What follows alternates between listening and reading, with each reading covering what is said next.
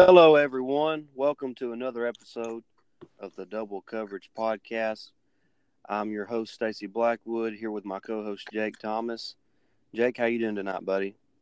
I'm doing fantastic. Got a little weekend getaway here up in the mountains of Gatlinburg and Pigeon Forge, so I've been enjoying it past couple of days.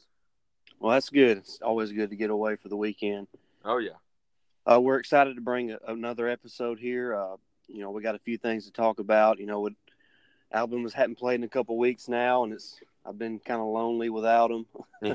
yeah, but uh, but also it's been nice to kind of be able to relax on Saturday a little bit and, and not be so uh, stressed out's not the right word, but not to be, I guess, so anxious about about the football game. But uh, we're going to cover a variety of things in this episode. Uh, we each kind of have a have a rant, so to speak, that we're going to kind of go off on for a few minutes. Uh, we're going to talk about the the Heisman Trophy. Did they get the Did they get it right? Uh, we're going to talk about some of the of the bowl games that we find interesting. You know, not the playoff games, but but but just the regular bowl games.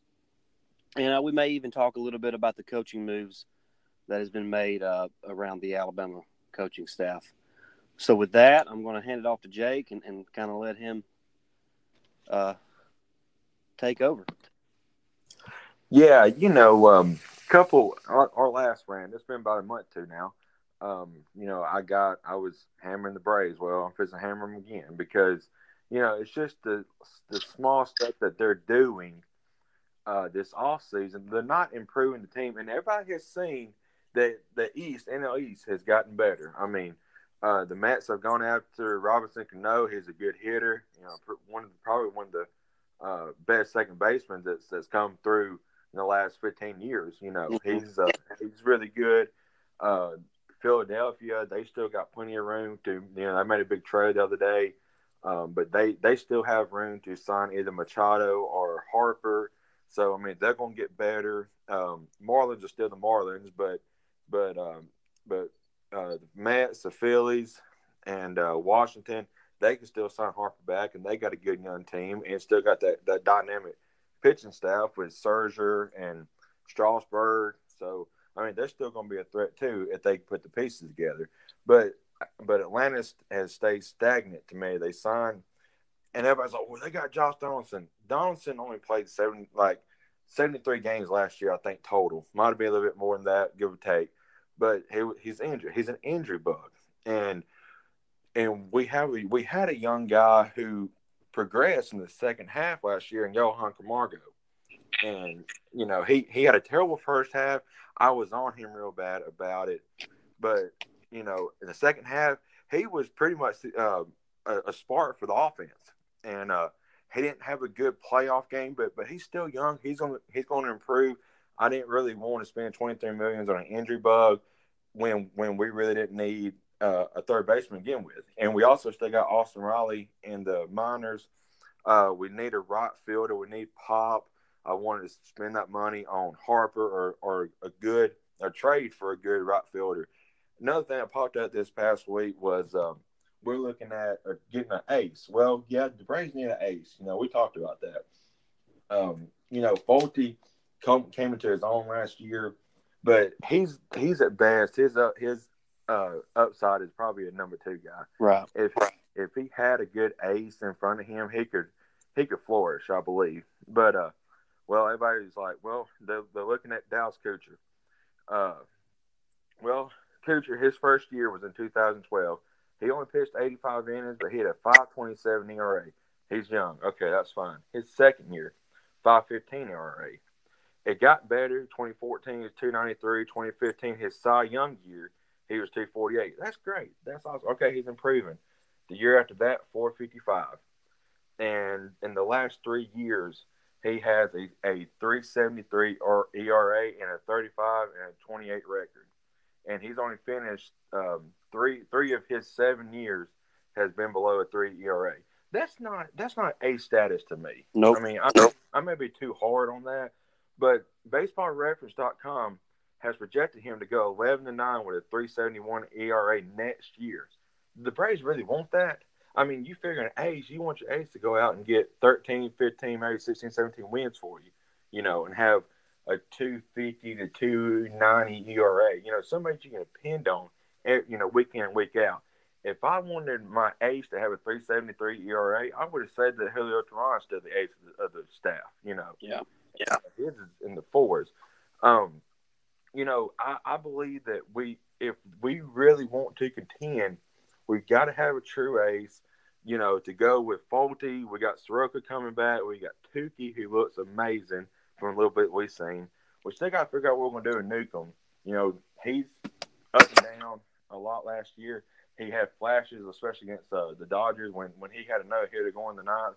Then the next game he just blew it. I mean, I I mean he's he's all over the place. Um, but and then we also signed Brian McCann. I'm mad about that. Yeah, it's a feel good story, but I don't want feel good stories. I want you know, being a Braves fan, I want a championship. And it just seems like this franchise is always going after the feel good story instead of contending for for the World Series title like they should be. Yeah, you know, kind of to, to add on to that, it seems like the Braves are okay with just sticking with the young talent they have and seeing what they can do with Right. that and just adding a few small pieces instead of trying to make a big splash sign. Right. But you know, the, the Donaldson thing is really, and he may wind up being playing really well for the Braves this year. But it, like Yeah. you said, it wasn't really a position of need, especially the way uh, Camargo finished the season. Yes. And uh, you know, it just se- it's just kind of, I don't know, it just leaves a bad taste in your mouth as a Braves fan, knowing what what the, this team's potential is with the young Mhm. talent.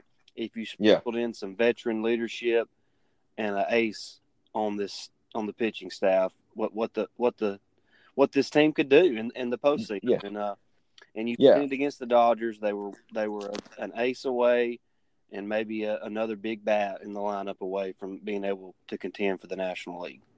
Yeah, and one more thing to add, um, you know, I I love the Braves, and but you know we we know they they don't like spend money. Well, and you know we have like you said we got a young, good young Nicholas, but in 2024 Acuna comes off the books, and so does Freddie Freeman. I believe Albies as well. Money that they that we've got to keep them. Somebody, and it's probably going to be, you know, it's probably uh, but I mean, I just hope that the Braves find a way to, to spend that money and you know go after and keep our nucleus that we got. But we'll you know time will tell. Right. Yeah. It it'll be, you know, obviously it's it's a long off season and, and other things could happen, but right now it doesn't seem like the Braves are going to have that, you know, splash sign in in the free agency market. Yeah. But uh, What's the, what's your what's your roundabout, buddy? well, I, I just wanted, to, you know, especially last week. I can't. I think it was maybe Thursday. There was a lot of talk, or it might have been earlier in the week last week. I can't really remember about expanding the playoff and how a lot of the leaders that are on the playoff committee, such as Barry Alvarez and such, have have you know thought that maybe they need to expand the playoff to eight teams. And to me, I like the four team playoff. And the reason I like the four team playoff is because there's, there's there's more than one reason, obviously, but the biggest reason is because you want to make sure the championship team at the end of the season is a worthy champion. Right. You don't want to get to where you allow so many teams in the playoff that you know if let's just say for instance Pittsburgh uh, had upset Clemson in the ACC championship game and eight and five Pitt is in the college football playoff because they get an Yeah. automatic bid for winning their conference championship. I agree. Not all conference champions are created equal. Mm-hmm. So, to me, when you expand the playoff, you downgrade the meaning uh, behind every regular season game. Like, just for instance, the the first the, the first weekend of the year, one of the biggest games was the Washington and, and Auburn game uh, in Atlanta. Yeah. that was that was built up as a you know this could be a deciding factor for which one of these teams is in the playoffs.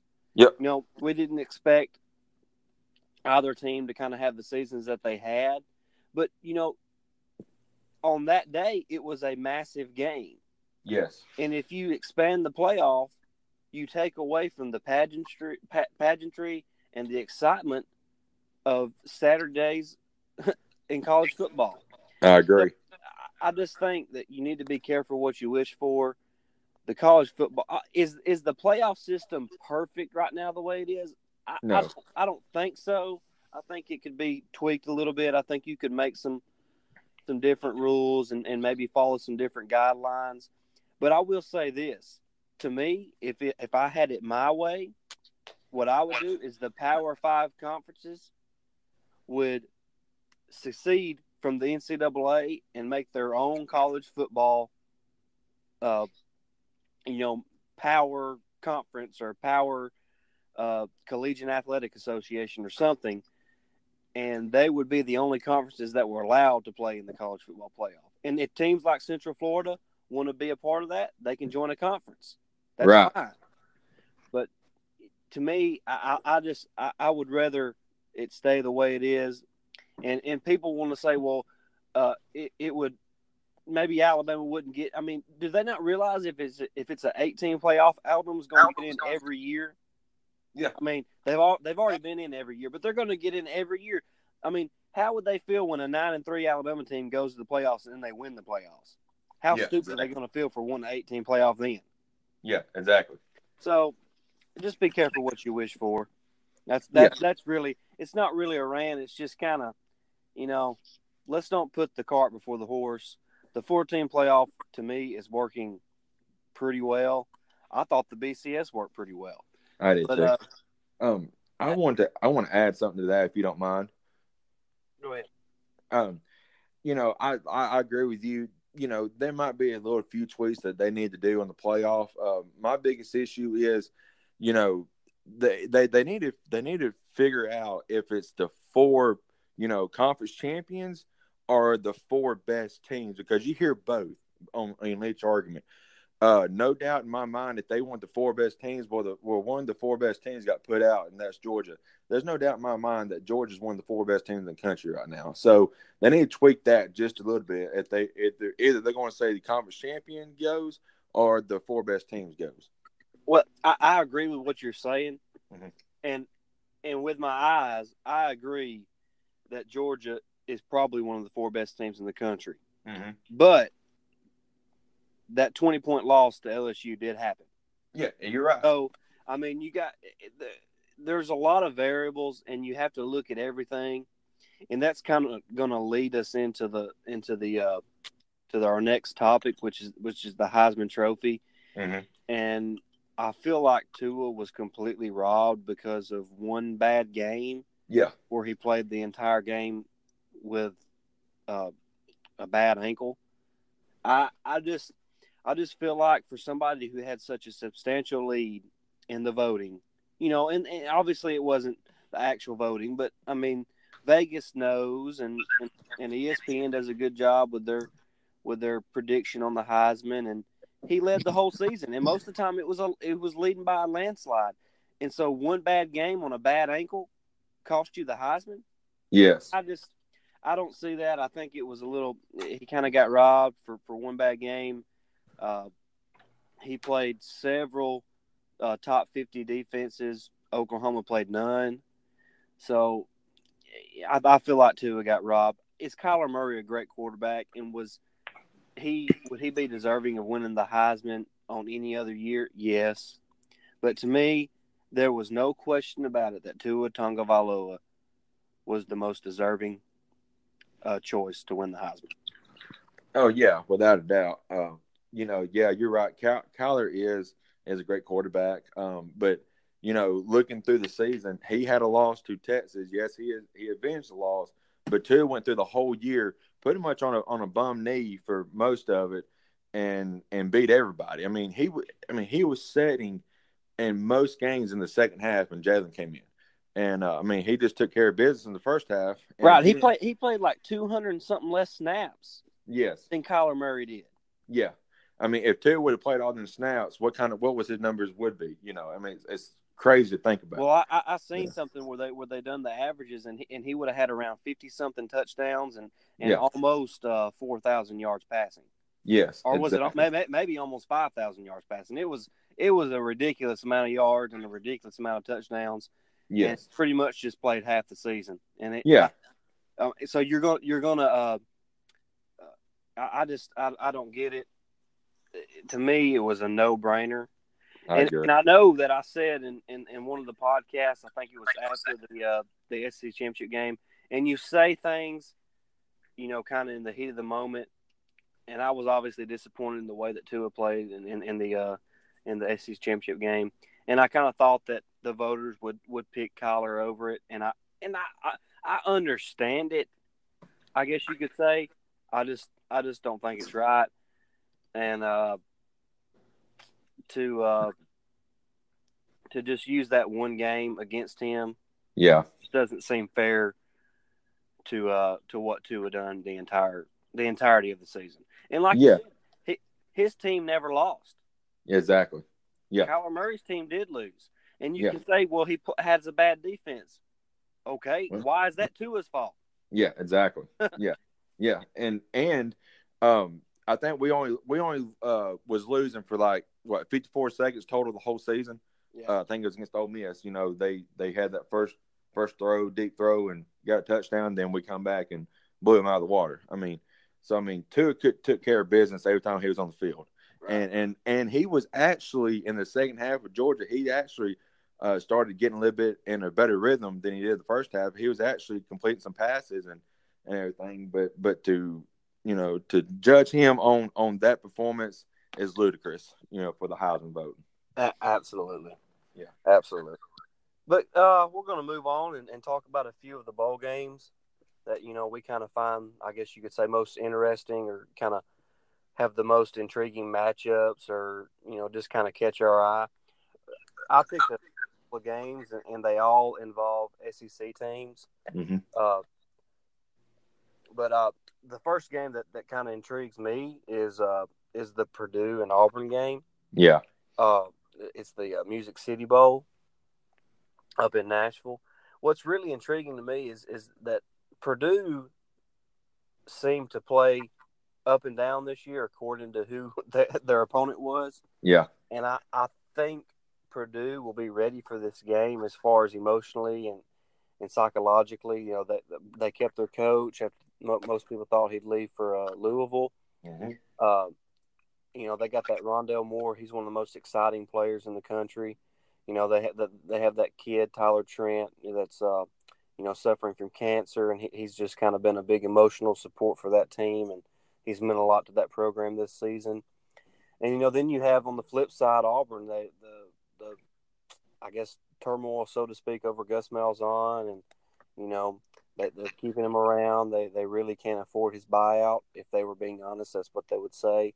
Yeah, they can't afford to fire him. I mean, they just you can't afford to pay somebody thirty two million dollars to hit the road. It's that's impossible no, to do. Pretty much. But, uh, you know, mo- most Auburn fans I know want Gus gone. They don't think he's going to get the job done. Uh, he's he's obviously very inconsistent. You know, anytime there's any hype around the program, he just you know he finishes seven five or mm-hmm. or you know. So it's just uh, to me, it's just intriguing as far as like the way the program. It seems like Purdue may be ascending and that Auburn may be descending. And I think if Auburn, you know, can can uh, come out and, and kind of establish a new identity offensively, and and th- that's what th- that's their problem. They don't have an identity on offense without Kerryon Johnson this season. You know, he was their identity, and we talked about that all year long. How their lack of running game was hurting them against the better teams. Yeah, but you know, this is kind of a to me uh, a big moment in Gus Malzahn's career at Auburn. You know, yeah. you can finish the season, you know, with a good taste and, and with a good win and and feel better going into to, to 2019. But if you take a loss, it just kind of piles on to to the, to the already negative narrative surrounding the Auburn football program. Yeah, you're right. And the biggest question is for 2019 for them is, you know, they just lost out on Kelly Bryant, So who's going to be their quarterback? Right. Um, think what is it? Bo Nix is Mhm. uh, uh, my brother-in-law uh, down here with us. Uh, you know, he says I, I think he can come in and, and and be be a great starter for us. But I mean, I, you really want to throw a freshman out? I mean, Alabama did it, but I mean, as as apples to oranges comparison. But you know, um, is he going to be the guy to lead Auburn back to the glory days? I mean, who knows? But that is a very intriguing matchup for sure. Yeah. What's what's one of yours? Um, mine, uh, of course, it also involves an um, a SEC team and uh, the quote unquote uh, national champions of last year. This is And, one of uh, mine as well. yeah, um, but I mean, be honest. Okay, UCF they had the third best offense in the country. Um, but but defense or or defense is going to be the focus on this game. I think LSU's got stout defense. Uh, the really the big question of this game is going to be can you know LSU score enough to keep up with UCF? I mean they're they're powerhouse offensively. They can go down and score. I mean they put up I think they put up 59 against uh, M- Memphis in in their uh, conference championship game. That was without their starting quarterback. I mean that's impressive. I mean, he I thought he was a glue for that offense, but looks like they got more playmakers than just him. And uh but you know, my, my biggest thing here is um, you know, if if they win, are they still gonna claim another national championship? um, but uh I, I really think LSU's uh, defense uh, will give them fits for a little while. Them, or you know, I think in the fourth quarter is where the game's going to be won, and I think LSU's D is going to make a make a play in the fourth.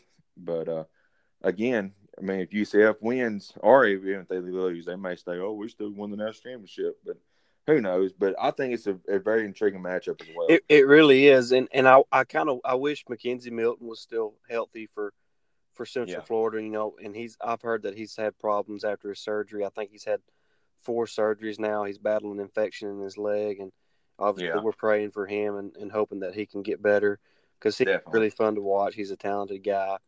yeah, But uh, but it is really is an intriguing matchup uh, because of the whole the paradox of Central Florida versus the Power Five schools, and you Yeah. know, and it's just uh, it'll be fun to watch. I kind of wish Central Florida would have been matched up with Georgia because I feel like LSU is not really a good matchup for the SEC. I mean, because Yeah. LSU struggles to score points, and uh, they're, they're going to have to get into the 20s and, and maybe even into the 30s to win this football game. So it's going to be a really intriguing game. I think LSU will have some success running the ball. I don't know how well they can sustain drives in this game and, and, Mhm. and how well they'll be able to punch the ball into the end zone because they're going to have to score touchdowns. Yeah. That they can't rely on, on the field goal unit to, to win in the game. Obviously, they got a good kicker in Cole Tracy, but yes, uh, they're going to have to score some touchdowns, and, and they're going to have to make some some some plays defensively. You know, maybe you know a turnover, a I mean a pick six, or a you know a scoop and score, or something like that to kind of to kind of flip the game to to their advantage. But uh, it really is a good matchup. Uh, another another SEC game that I'm looking forward to is the uh, Florida Michigan game. Uh, I feel like Michigan is probably going to come out with something to prove the way they finished the regular season against Ohio State. Mhm. Uh, I think they're a much better team than Florida is right now.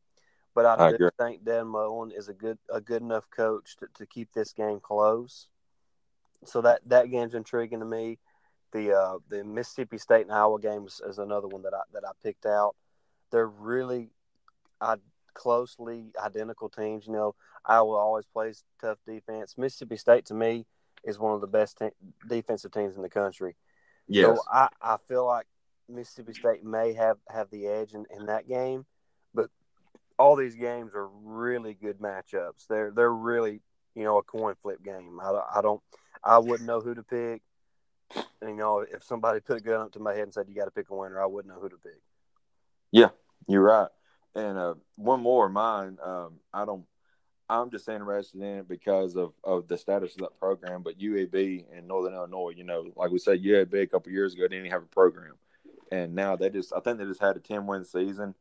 Uh, and I'm surprised. Uh, Bill Clark just just signed a uh, an extension. I think a five year extension, but you know, that's a testament that he wants to stay with this program. But I mean, he could be a lot for any big name school out there. I mean, he is a great coach, and what he's done with this program since, uh, you know, their return has been been outstanding. It's it's unbelievable. It, it really has been, and, and I feel like he is committed to UAB.